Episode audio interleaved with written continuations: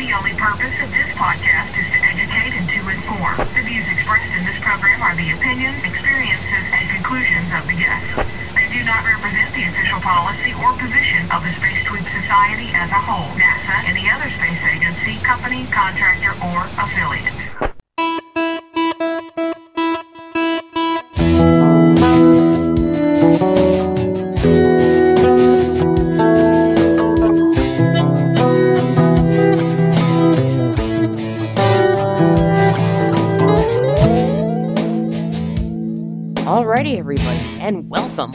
Again to the Talking Space podcast. As always, I am joined by Gene Mikulka. Welcome, Gene. Well, thank you, sir. Thank you. Glad to be here. Also by Gina Herlihy. Welcome yourself. Thanks a lot, Sawyer. And Mark Ratterman. Welcome. More fun than a barrel of monkeys. And I am Sawyer Rosenstein, and I'm not as exciting as a barrel of monkeys, but we will be with you today for the Talking Space podcast. And today's main topic is what has happened the last week. Not just the STS 129 launch, but what went along with it. And that was the NASA STS 129 launch tweet up. And our very own Gene Mikulka and Mark Ratterman were both there. So if you guys want to talk a little bit about it and what your experiences were, I think we'd all love to hear that. You know, I learned one thing pretty quick that uh, walking into the Kennedy Space Center, or the visitor center, and, and the desk where you check in and you get your get your tweet up tag ID and all, is that um, you want to get there first because you know we walked we walked in this room that I knew they were going to have Wi-Fi and they were going to have power available for us. But I walked in that room and it's like, golly, gee, this is super. Big tables, lots of space, Wi Fi, AC plugins, and just about all the tables were full. And and we were there, uh, you know, 30 minutes before the start time, maybe a little bit better than that. And I thought, oh, gee, how am I going to find Gene? How am I going to find these other people that I've never even seen? And uh, and we did, and it didn't take long. Oh, what a what a room! I mean, just uh, I wish you could have walked in. I know you were probably there early, right? I guess we were there about maybe 45 minutes ahead of schedule. Uh, they kind of ushered us ushered us into the uh, the Kurt Debus uh, auditorium there, and again, I was really really impressed with the with the setup. I think the real big deal too was finding people that you had not you know you've only been writing to or sending emails to and so on, but actually going ahead and, and pressing the flesh and, and meeting all these folks and just talking to them in person was just an incredible experience you know in the beginning of this thing and just being able to share it with this crew was also just amazing the talent and the um, just the knowledge and and just the personalities that we've kind of sort of run into each other on Twitter through you know the Space Tweep Society and so on has just been absolutely phenomenal. I mean, I, I've I've just made. I feel like I've made a hundred new friends. I mean, it's it was that kind of kind of weekend. Yeah, it definitely was. In fact, I've I've been seeing this, and probably uh, many other people that were there seeing the same thing. That they're looking at their Twitter uh, followers, and and everybody's picking up followers. I mean, I, I went through and and tried to um, to pick up people that were part of the uh, the Space Tweep Society as well, and I couldn't find them all beforehand, and um, you know, it's just it's so much fun to find more people that have this this common interest that we've got with space and NASA and man man flight. And I think too, um, even though we were just like you know Alice through the looking glass, if if I can be so bold, I think on the other end too, uh, for Na- for the NASA folks, I think it also gave them a shot in the arm to realize that hey, there is a huge group of people out there that a care about what they're doing and b care enough to to use their own resources to come down here and and witness a, a rather extraordinary event. So I, I think really it, it gave them a, a, huge shot in the arm to see all these folks over there. Oh, definitely, and and I think they said that there were people from uh, what 21 states, the District of Columbia, and um, and then the international visitors too, uh, New Zealand, Morocco, I mean that that is just that is just amazing. Oh, it's an incredible commitment. I mean, you're talking about money, you're talking about time, and even though you know we we sort of knew when the launch was going to be in the tweet up, I think shortly after registration, didn't they shift it by a few days or a week.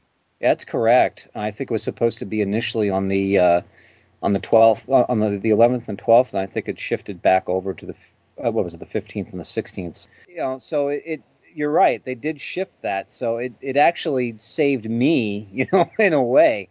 Um, and we had a good what about? Um, I think we were supposed to be there. What about seven? They they had people coming in for their badges and all that about seven o'clock, and the program started at eight. So we had a good 45 minutes, at least. You know, our our merry band of uh, space enthusiasts had about a good 45 minutes to go ahead and mull around and and try to find folks that we hadn't seen before. So they really had a good star-studded uh, presentation. I think John Yembrick, who was sort of the master of ceremonies that day, uh, who's a NASA PAO, used the uh, analogy. If I, and, and forgive me if I'm wrong, Mark, if I recall, he kind of used the, the the Conan O'Brien analogy, where he every night he says, "Yeah, this is going to be the best show ever," and all this, and well, in reality, it really was the best show ever. I mean, they are the first speaker was uh, again John Cowart, who is he did work not only on the Ares 1X, but he was also he's also responsible. He's one of the managers who was responsible for integrating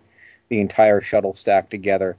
And he gave a real good, fantastic talk on mm-hmm. integrating the shuttle and how it all works and how you know getting the the stack together and getting it out to the pad and all the logistics involved in doing that. That was a just a, a beautiful, wonderful talk on that. Yeah, they picked a good uh, good topic to present to us because that was something that you you see bits and pieces, and and that's really where the uh, NASA tweet up excelled because they they were telling us in a lot of cases things that we knew a little bit about or maybe that we had heard of and so it wasn't completely strange.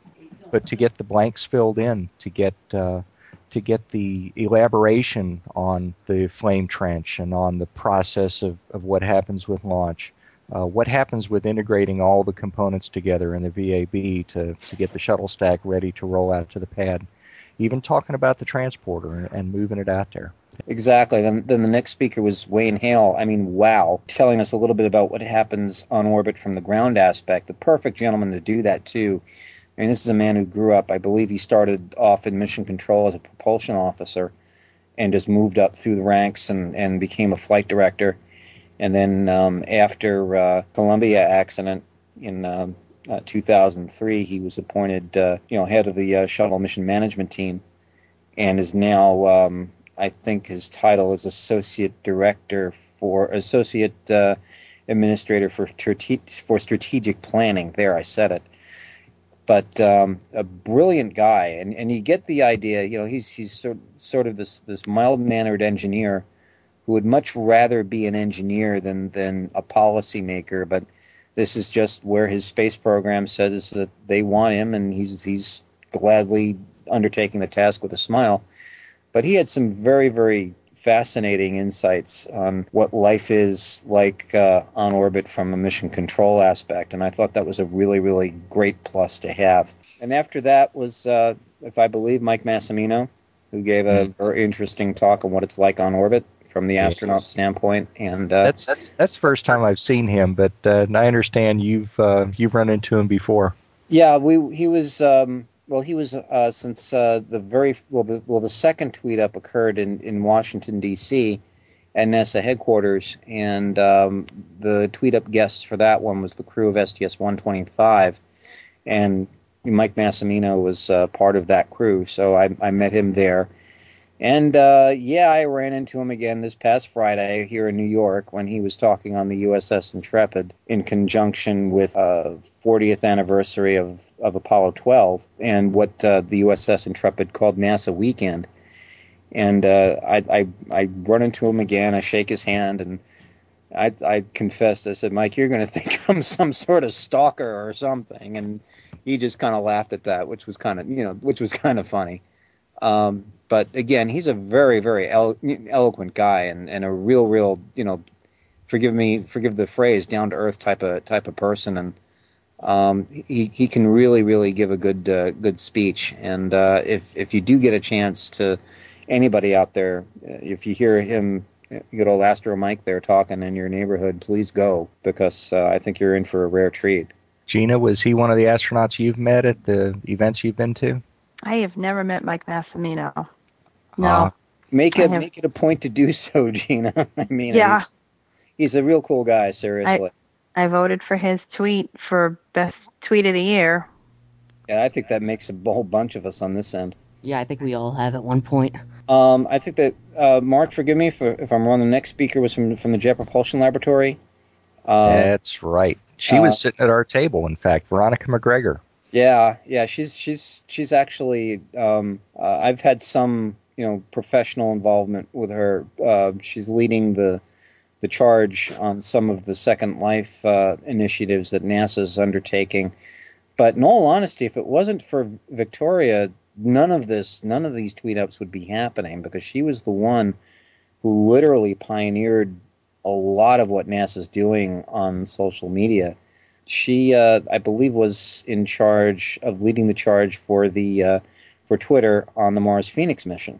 Right, she did. In fact, uh, I in talking with her, I said, "So you were part of the team doing the the Twitter posts for Mars Phoenix?" She said, "I was the team doing those posts," and it was like, wow. You know, to me that was just fascinating because she asked the question for the group there. She said, "How many people remember Mars Phoenix and followed it on Twitter?" And lots of hands went up. And uh, in in fact, I think that I was amongst the the group that I really caught. Uh, NASA caught my eye with Mars Phoenix. You know, turns out that the Phoenix lander had more than 600 updates, and uh, NASA actually won a uh, a Shorty Award for uh, producers of best short content on Twitter during 2008. And Yeah. you know that that was her. That was her little little bit of genius to, to Twitter in the first person and to, to make that as, as captivating and interesting. Exactly, and and I, I thought you know they ran into an interesting problem. She said, if I recall, as the probe was was kind of sort of well you know losing power and was eventually going to cease to uh, transmit any more data. They were like, okay, this thing is on its way out, and a lot of people are getting really attached to it. How does she handle the idea that this thing is just going to peter out and go away? And I thought she did that quite elegantly. Um, and I think the, the the last tweet that she fired off as Mars Phoenix, I thought was absolutely ingenious. I'm If- not familiar with it, Gene. Can you share it? Sure, I thought okay, sure. It was a, a binary message, which Oh, cool. if you decode it, just was one word. Mark, remember what that was? Victory. Triumph. Oh, triumph! Oh, Yes. how could I? Okay. And I thought that was so ingenious the way she ended that. So, you know, I flunked that test. I'm I'm looking back for uh, for some of the tweets, and the the account is still open. Uh, yeah, it's still there. the most recent one was uh, Burr postcards from Mars show a frosty phoenix on the north polar plains during Martian winter, and there's a link to a picture. Yeah. And then uh, asterisk waves asterisk. um, I, and the last speaker for the day um, was an old favorite, and Gina, I believe you know this gentleman too, uh, uh, Mr. Miles O'Brien, formerly of CNN, now of uh, Spaceflight Now. And uh, he gave it a really, really candid talk about his experiences over at CNN. And I thought, I, I kind of laughed a little bit. He asked how many people watch Science and Technology Week, you know, when 18, when he was doing it and AT&T was sponsoring it, and just about every hand in the room went up and he asked how many people are watching CNN now, and I heard crickets in the room. So um, that kind of tells you something about you know the the viewer you know the, the viewership on on at least among this community of CNN. But he really gave a, a rather candid view of how the mainstream media deals with science and technology, and it was none too pretty, if I recall. Mark, do you remember what he said? Did he say anything else? That's certainly a topic near and dear to my heart. Yeah, I knew you wanted to jump in on that one there, Gina. Go, go ahead, Gina, because I've I've got to say that as far as keeping up with uh, the speakers and Twitter, and you know, I was uh, I was severely uh, over uh, overloaded for for keeping up. Yeah, Mark Mark actually recorded, you know, audio recorded some of this. Mm-hmm. Yeah, I mean his his his deal was um, he felt that the uh, that journalism today is gotten lazy in uh, treating uh, science and, and technology. Nobody really wants to dig into the, you know, why does this work and ask the really hard hitting questions. It's been mostly, in his view, uh, a lot of puffball questions with reference to uh, you know folks like uh, again like CNN and and all that. And Gina, I know you have a lot to say about that one. Well, it's not even hard hitting questions, but I, I got to say, I was, um, I want to say maybe it was a mission that occurred at the end of the summer. And, you know, when, when it landed, uh, the shuttle landed, you know, Fox had, um, it was on a split screen. And when the CNN reporters came back, and, oh, that's right, it was, I think it was the Glenn Beck show. So, of course, they didn't dare take that off. I think that's their highest rated, rated show mm-hmm. on a split screen the panel that was talking had no idea they were on a split screen. And there was no voice over explaining the shuttle landing. It was just sort of there if you wanted to focus on it. Cnn the shuttle actually touched down when they were on commercial.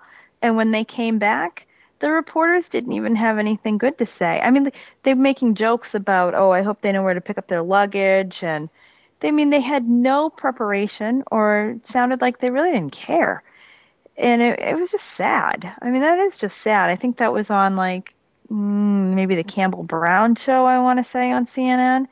It left a the a taste of pathetic in my mouth after it was all said and done. And as you know, I mean, you can watch NASA TV. There's probably 90 minutes of activity after a shuttle lands. The whole vehicle crew shows up. The jet bridge to the shuttle comes out, the crew gets out, they do the walk around, there's congratulations, the crew makes a mission, you know, a, a statement, the commander certainly has something to say.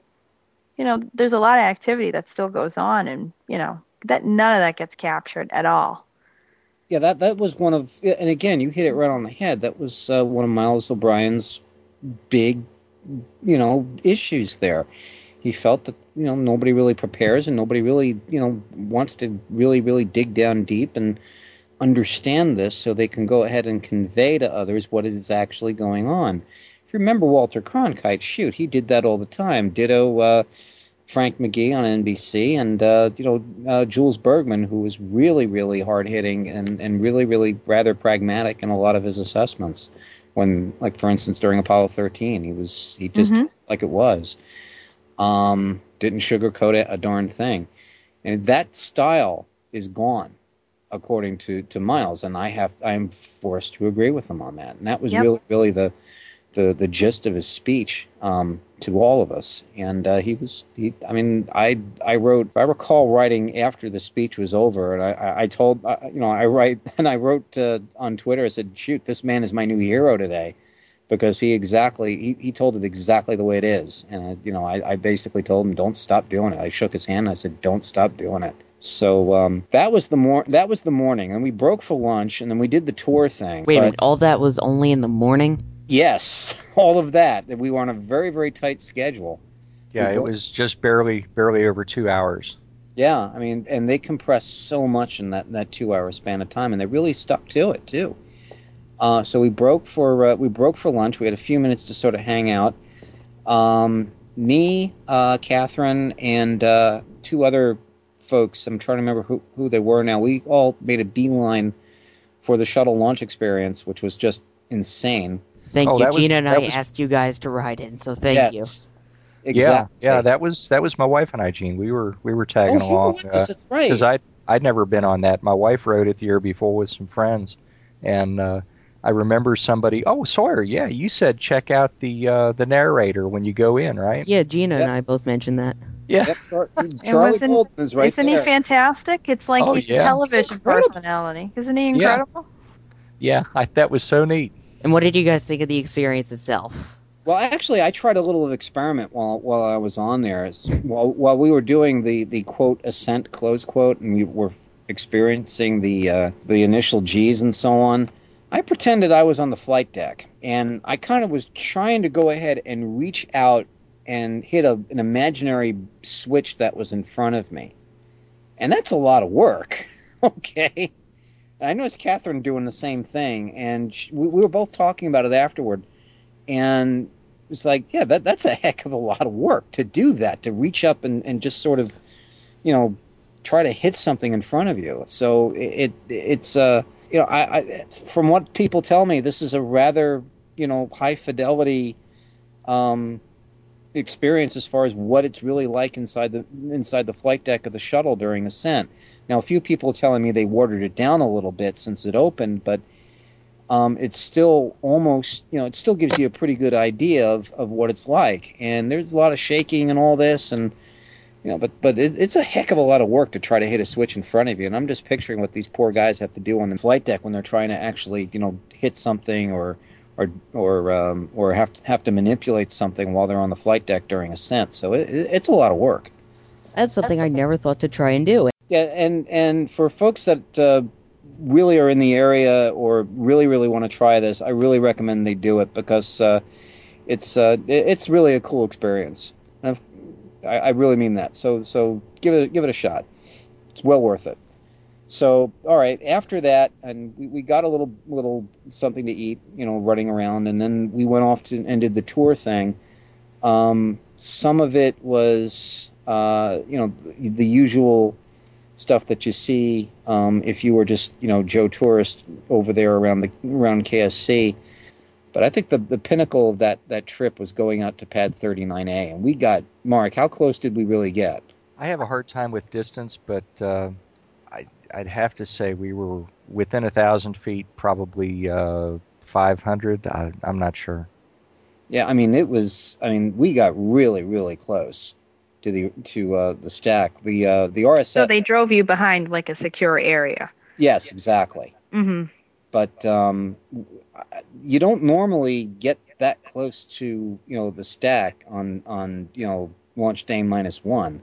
The service structure was still covering the orbiter when we were out there, but Right. it was still you know it was still raise you know the hairs on the back of your neck kind of stuff just looking at this thing knowing what was going to happen to it the next day and uh, i had never been that close before and it was just you know just sort of pinching yourself type stuff to, to make sure that you were actually there looking at this.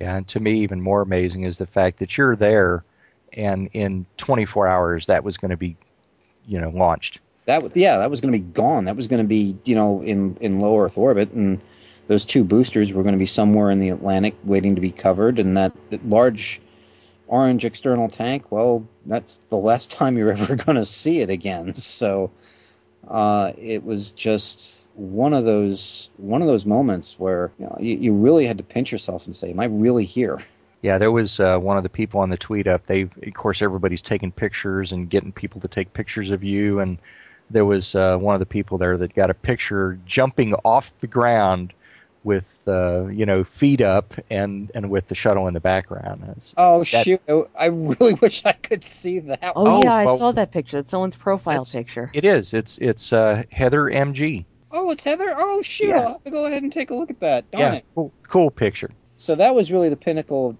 pinnacle of that day and then uh, we kind of sort of all broke for uh, oh one other thing we did get to see uh, uh, the tranquility node sitting over there at the uh, the space station preparation area uh, along with all four of the uh, the MPLMs but uh, the uh, it was neat to see actual flight hardware just sort of sitting there waiting there just waiting to get into uh, the payload deck.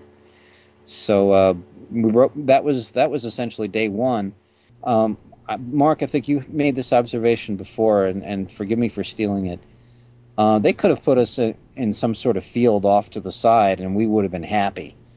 But we got we got VIP treatment throughout the event, and we got like the best seats in the house, so to speak, for the launch. And they really didn't have to do that for us, but they did. And you're talking to somebody here that, that that's just really excruciatingly appreciative of all the hard work that was put in for us. I was I was blown away on the bus trip when they said, and off to the right, that tent, that's your that's your tweet up tent. In fact, somebody called it a twent Yeah, later on. Yeah, the move and that stuck. I, I forget who that was. I'm almost tempted to say Beth Beck said that, but I'm not sure, but even on CNN, they called it the Twent. yeah, that that might be a that might have been a, a Beck Bethism. I don't know. I knew it was going to be a good location, but I had no idea where it was. Yeah, so I mean, you we look were- to the left, there's the VAB. You look to the right, there's the launch viewing area. It's like, holy cow, this is great. Yeah, you know, we were looking at each other when, when we found out where where the where the tent was, where we, we, where the laptops and all that were going to be set up. We kind of looked at each other like, "Oh my God, that's where we're going to be." The tent's over below here, and and just to you know off to the side were all the press buildings, and that's how close we were. And the area is literally three miles away from Pad 39A. So we had really, really the best seats in the house. We really did. So we'll go over. I'll fast forward to through through to launch day. So we, you know, our team got out there right on, you know, right on schedule. Uh, we were just about a little bit uh, behind on our timeline, but way ahead of time. You know, we were there within about. I think they wanted us there within about an hour before we had to actually, you know, get over there, and we were we were right on time for that. But uh, we hopped on a, on the bus and got over there. We got in there and ushered us into that huge tent. Now I cheated a little bit. We got out there. Um, it was about 10 o'clock, 10:30, and we were told that after you know about 10:30 the Astrovan was going to run by. And from what I heard, and I may be wrong on this, somebody forget you know correct me if I am. Somebody had said that this was you know all the 95 of us that were sort of lined up waiting for the Astrovan to come by was like the largest amount of folks they've had in recent memory for a for a crew coming by, which I thought was kind of cool. That uh, we were going to give these guys a, a top brass send off. And you know, you know, hope, hoping that, that everything went well. So the Astrovan pulls up, and uh, the door is still open. And I'm hoping to God that those guys heard heard all the applause and all the all the shout outs to them there was one one moment that I'm cheering, I'm yelling and cheering out there, and you can see there's somebody sitting over there. There's a pumpkin suit looking back at me, and I just fire the thumbs up, and I got the th- I got one back from somebody in there, and it was just that was a, such a neat moment for me. that's one of the moments I'm gonna I'm gonna take back from with me forever. I'm gonna hang on to that. Wow. Yeah, so somebody saw me doing that. I don't know who it was, but I'm, and I hope I'll find out eventually. But um, you know, they go ahead, they let the dignitaries off, and the Astrovan rolls rolls on to the Pad 39A, and you know, I hope they all knew that we were all there and and and cheering them on, and and really really hoping for for a successful flight. So that must have made them feel pretty good too. Made mm-hmm. the, all of us lined up like that. Yeah, I, I would hope so because I think uh, you know Gina Sawyer, all of us, if there was a way that uh, we could personally, you know, cheer the astronauts on, we'd be doing it definitely. Oh, oh sure. Oh, no yeah. questions asked. But the way I cheated was this. I think it was about 12 o'clock. Um, I was firing some updates off, and something occurred to me that, you know, I'm not going to be here again. I'm going to go out and see what's going on over there and see what, what, what it's really, really like. So I, I, I keyed in. I said, you, you know, I'm, I'm going offline. You may or may not hear from me again until after T0. I went out back over to the clock now, I'm skipping a couple of things, guys. They did take a group picture um, earlier that day. I think it was like maybe 10 o'clock before the Astrovan came by. Right. Actually, they showed uh, you guys as a group while you were getting ready to take the picture. Mm-hmm. If I remember correctly, they showed a quick uh, shot of it on NASA TV. They did. I was trying to pick people out and I couldn't, but I remember they did a quick flash of it. They did. Excellent. Okay, I was just wondering how this was being perceived out there. So yeah, there were a couple of times where people said on Twitter, "Look for me out by the clock," and I'd be watching and seeing if I could see them, and I would put a little note like "wave" and maybe I'll see you. Fortunately, I think I maybe saw one or two people only, but still. okay, um, let me go fast forward here again. So as lunchtime time drew, we had our spot staked out pretty much right at the edge of the Banana River, and uh, we, the, the the T minus nine point comes and, and goes, and I'm looking around, and you know the cloud. There were some cumulus clouds um, to the west earlier, but those look like they blew away.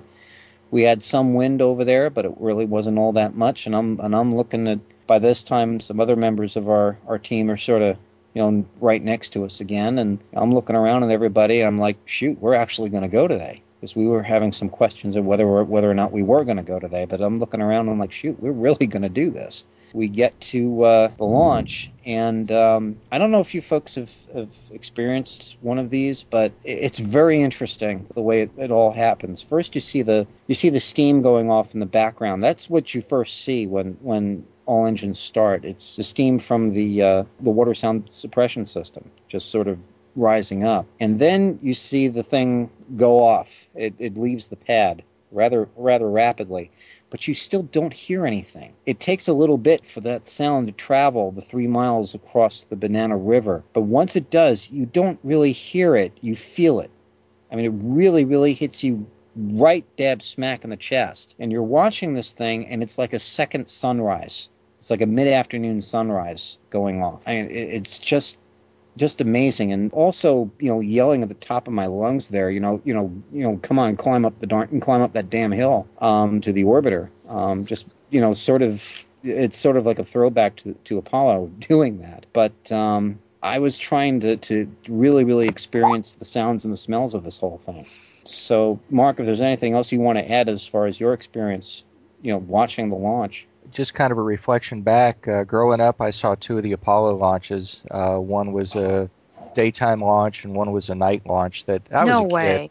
kid. You were Oh, at yeah. Apollo 17? 17. You saw Ron? Apollo 17. oh Come on. wow. Wow. You No, were no, no. not. Lucky. No, no, wait a minute. I, I saw Apollo launches.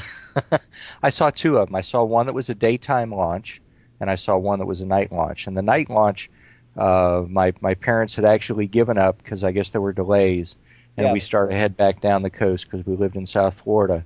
And I guess uh, I guess my dad heard something on the radio, and we pulled off the side of the road and got out of the car and turned around, and looked back, and you know, maybe I don't know how far, 10, 20 miles back, you know, was the pad, and you know, here goes the uh, the Saturn V going off. So I'm remembering, you know, the two Apollo launches that I saw as a kid, and then my wife and I saw STS one in 1981, and we were in uh, Titusville around US one, and I remember the site, but I don't remember the sound like we heard at the press site. The whole feel of the launch was what you saw, which was just so over the top for being able to describe it for, for visual. The sound of it was incredible, but then the feel, because you actually felt parts of this, part of the, the vibration and the thunder, I guess if you want to call it that, in your body. And, uh, you know, it, it had you. It had you. You, you weren't going to stand there and not and not watch. Mark, I got a quick question for you.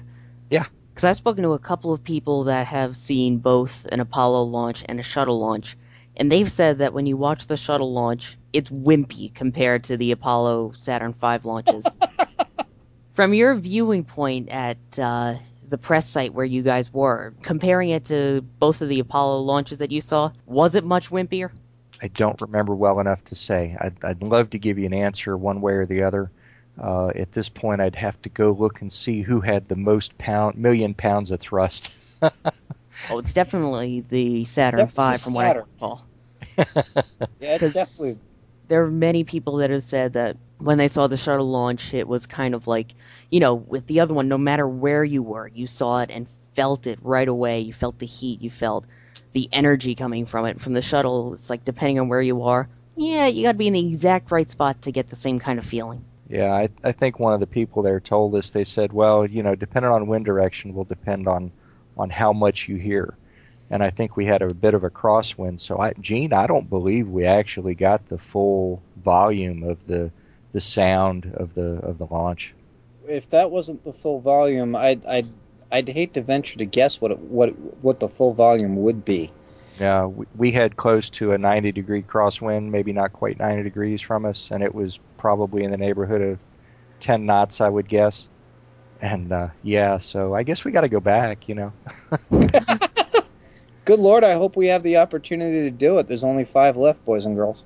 Which is why I am already making plans to see STS 130, and if not, 131. Please, Sawyer, you got to do it, man. I'm telling you. By the Go way, quick question for both of you guys. I know Gene's answer, but what do you guys remember being your first reaction? You, you know, like some people will shout things out when they see amazing things. What do you guys remember shouting out as the shuttle launched? For me, there were there were t- the things that were going through my head, and I'm going to steal something from Sharissa after the launch, after it all happened, because I think this really, really sums up the entire two days. She looked at me and said, "Did that just really happen?" And um, I think that those words, you know, did we really just see that? I, I think those words really, really sum up the entire two days because that's exactly what everybody was asking themselves.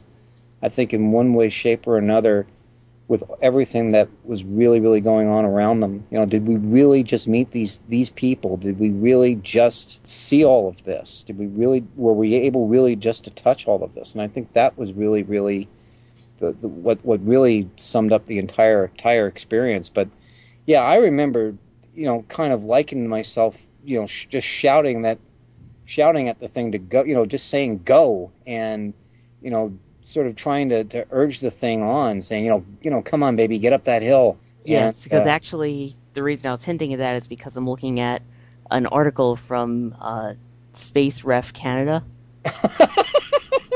yeah, that's that's Elizabeth. She heard she she quoted me right. Yes. Yep, she quoted you saying, "Climb that hill, baby." Yeah, exactly. But um, yeah, that's that's exactly what I was I was shouting. I mean, I was I was just trying to, you know, in in my own in my own sort of sweet way. I guess I was just trying to, you know, ed, you know, just urge Atlantis right into orbit if if if I could. You know, if I could throw the thing into orbit, I could. I just wanted to make sure that that thing got that eight mile that eight minute ride was uh, was successful.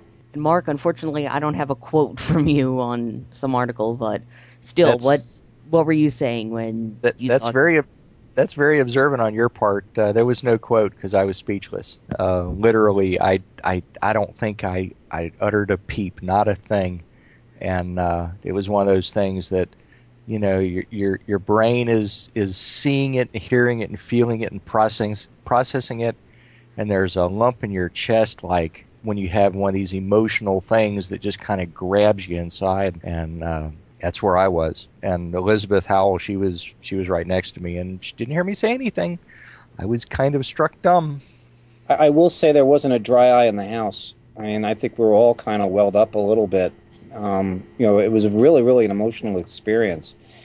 And the other thing too is I heard you know a lot of applause afterward, but we weren't to the two minute point yet. And I was still holding my breath. I hold my breath at every launch until those solids go, and we, we weren't there yet. And uh, you could see the solids. I mean, I, I did see them go just briefly. There were two small, no, small dots just sort of parting the ways. Mm-hmm. Uh, you can, you know, it's one of those things though. If you blink, you miss it.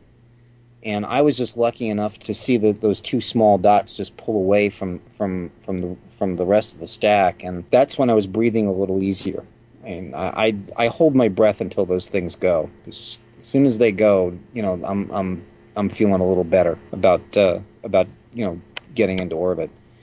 But our our little merry band of folks um, uh, was Tiffany Titus, um, Sharissa, um, Catherine, Mark, and a few others.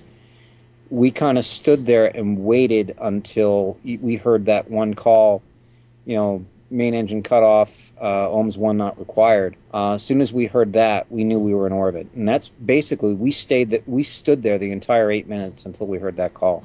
Yeah, just an observation. Uh, you know, I've seen you know parts of some of the launch videos that NASA has up, and there's sort of a disconnect.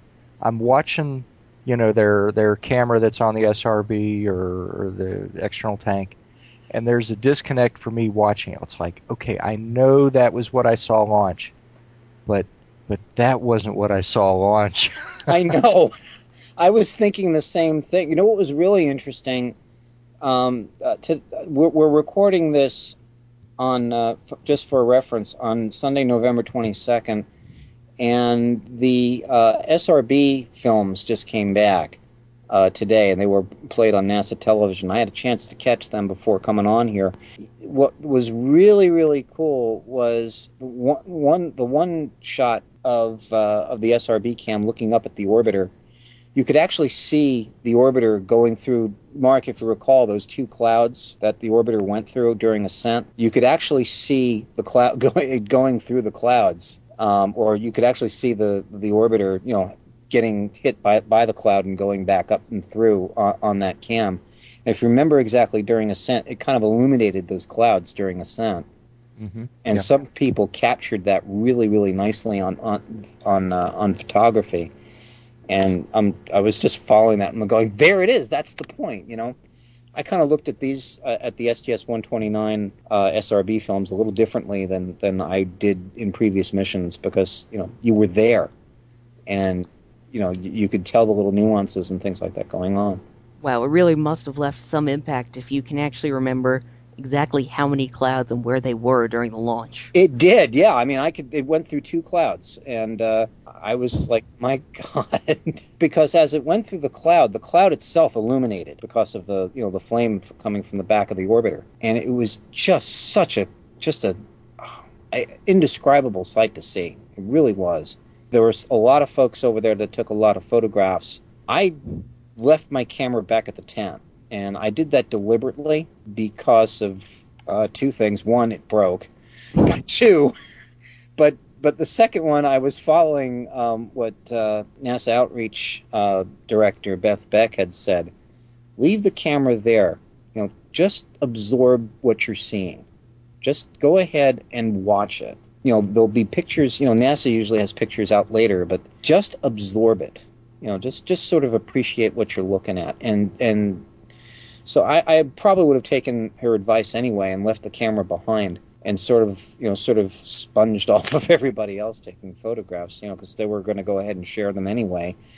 Um, Mark, if I'm not mistaken, there's about maybe oh almost almost 3,000 photographs on Flickr right now. Yeah, the, I I saw when it hit a thousand, then somebody posted two thousand. It wouldn't surprise me there's three because I'm seeing a lot of stuff on Twitter that people are saying, yeah, just now going through my photos, plan to upload them soon. Yeah. So- Uh, The other thing too that surprised me was that essentially we were the story too that day, and it, it was just a little unnerving. As I I I never really thought I was going to have all these microphones thrust in my face at any given point. I was asked to give like maybe two or three interviews for some blogs and stuff like that, and Catherine, bless her heart, she sort of got pulled into an interview with John Sorella, John Zarrella from CNN. Um, and uh, she also I thought she I, I I saw that interview for the first time a couple just like two days ago, and I thought she did a pretty she acquitted herself pretty well in that. But I think I I didn't miss out on uh, on seeing all this wildlife in and around uh, the the, uh, the the the launch area, and uh, that was amazing. I mean, it's not every day up here in New Jersey that you go ahead and see pelicans and manatees and things like that. So it was it was still kind of a neat neat thing to do. And that's Uh, a credit to NASA for their stewardship of the property too. They've, Exactly. uh, they've done they've done well. That's not easy to do to have industry is what it amounts to coexisting with uh, the variety of wildlife they have. Yeah, exactly, Mark. I couldn't have said it any better. I mean, that, that is really, really a salute to NASA themselves as far as, uh, you know, having all this technology, again, all this technology around and still have wildlife flourish in the area. I just thought that was really, really cool. By the way, Uh, did you guys get to see any eagles while you were there? Yes, there was one eagle's nest. Yeah, 'cause I remember when I went on the bus tour, there were a couple of eagles' nests, and we actually got lucky enough to see an eagle in one of them. They always point one out um, if you're driving back from the shuttle landing facility, sort of on the right hand side. I think as you pass the turnoff, that would take you to the VAB and That's heading back right. to the visitor center. That's right, Gina. That's exactly where it was. Now I remember. And uh, I think there was still um, some. Uh, I think there was still a couple eagles running around in that area, if I'm not mistaken, there, Mark. Yeah, and actually, I'm saying I saw an eagle. Act, not to uh, not to make you envious, but I'm pretty sure I saw one south of Gainesville, Florida, on 441 uh, middle of last week when I was coming back from where I'd been working back into Gainesville. Okay, that's it. I'm moving. Anyway. Come on, come on down. but um, there's there's three thank yous, you know, as to why this thing, or, or three points as to why this thing works so well. This particular event. One was the event itself, the launch of, of, of, of, a space shuttle. That is just an amazing thing to see anyway. And gang, you know, to anybody listening to this, if you have the opportunity, there are five flights left. Please, by all means, take it because you're in for quite an experience.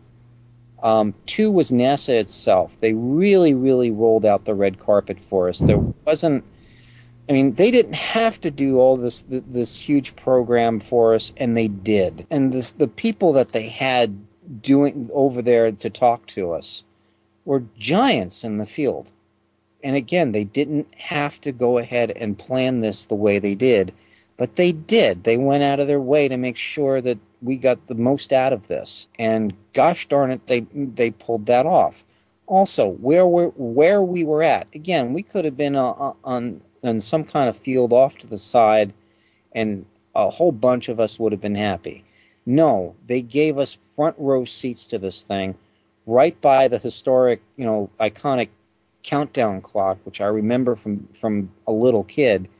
And I'm sitting there. There's a picture of I have a photograph of, of, of myself sitting there, um, standing right near this thing, and I'm I'm pinching myself. I'm going, "Am I really here?" Because I remember looking at this thing growing up when I was little, and you know, just I mean, to me, this meant the Kennedy Space Center, and you know, we have assorted photographs of of of of members of our of our little little team over there next to the clock, and and you know, I, I look at them now, and I'm like, my God, were we really still there? I mean, it, it, it's it's just one of those pinch yourself kind of things. But um, again, they really went out of out of their way to give us front row seats to this this historic event. And again, thank you. They thank you a huge thank you to NASA for for what what they did for us. But the third component, and and and Mark, I'm really stealing your thunder here, were the people in this group, and they really made the difference. I mean, there, there's I've never been to about maybe three of these events now, and there I've never met one person where I say I, I don't like them. There are so many talented, so many you know gifted people in in in this little Twitter follower, following here that it just amazes me the amount of brain power and and just goodwill that that that is intrinsic to this group. And I, I say to the 100 participants in this whole thing, you know, again to you, thank you, because it was it was because due to you guys that this this re- that worked out really well too. I'd like to add on to that and talking about the people, the uh, the uh, the tweet up participants. Um, here's an example. I'm not going to say who. You know who you are, but somebody just posted uh, grumble grumble on their Twitter feed, and and my reaction to that is this is somebody that I've gotten to know. This is somebody that I want to have things be the best for. And for someone that prior to a week ago I had never actually met in person, never talked to, uh, like we're talking on this on our on our panel, you know, to have that change of not just one but but as many people as I got to talk to and people that I didn't. But you know, you you really get a feel for what folks are like. You get it through Twitter, and through an event like this, you get an even added dimension to it. And so, uh, you know, I agree 100%. It's those three components that made it as great as it was. And if you'd taken any one of them out, I don't think you'd have had the experience that, that everyone had today to where when you look on Twitter and you see somebody say, I can't believe that it's been a week and, and I remember where I was a week ago and what I was doing and you wouldn't have that connection. So, uh, you know, I know NASA couldn't have, have planned that, but they picked such a wonderful mix of people that uh, I, am glad they, they did an excellent job. Hats off to the uh, to the NASA Tweet Up crew, all the public affairs people that uh, supported it. And I'd say with that, I think we should wrap this baby up. Hey, wait a minute, Sawyer. Speaking of babies, um, we probably should just give a shout out to little Abigail, who was born while her dad was um, walking in space. Abigail yes. Abigail May Bresnik was born uh, Saturday. Yep, and, at 12:04 um, a.m. Eastern Standard Time. Yep, yes. and Daddy, I guess we'll see her um, after landing, after a few days. And uh, congratulations to Mike Bresnik and family, or Randy Bresnik, sorry. Indeed. Um, welcome to the world, little Abigail, and I'm sure Daddy is going to give you one heck of a hug when he when he gets back home. Alrighty then. So with that, I'm going to give our big uh, space tweeps a hug now. so, uh, Gene, thank you for being on once again. Thank you, sir. Gina, thank you again. Anytime, sir. And Mark, thank you as well. Thanks, sir. It's been a lot of fun. Gene, Mark, I'm glad you enjoyed the tweet up. Gina and I need to join you next time. Definitely. You have to. You have to. And so, with that, once again, as always, I will say thank you for making this a success. If you were at the tweet up or you have any comments about anything that we mentioned here, you can just send us an email. It can either be text or a short MP3 with your voice. Remember, the email address is spacetweeppodcast at gmail.com. That's S P A C E T W E E P podcast at gmail.com. Or you could send it to us on our new Twitter account, which is at Talking Space. So remember to follow that. And once again, as always, we hope you have a great day, evening, night, afternoon, or whatever it may be where you are.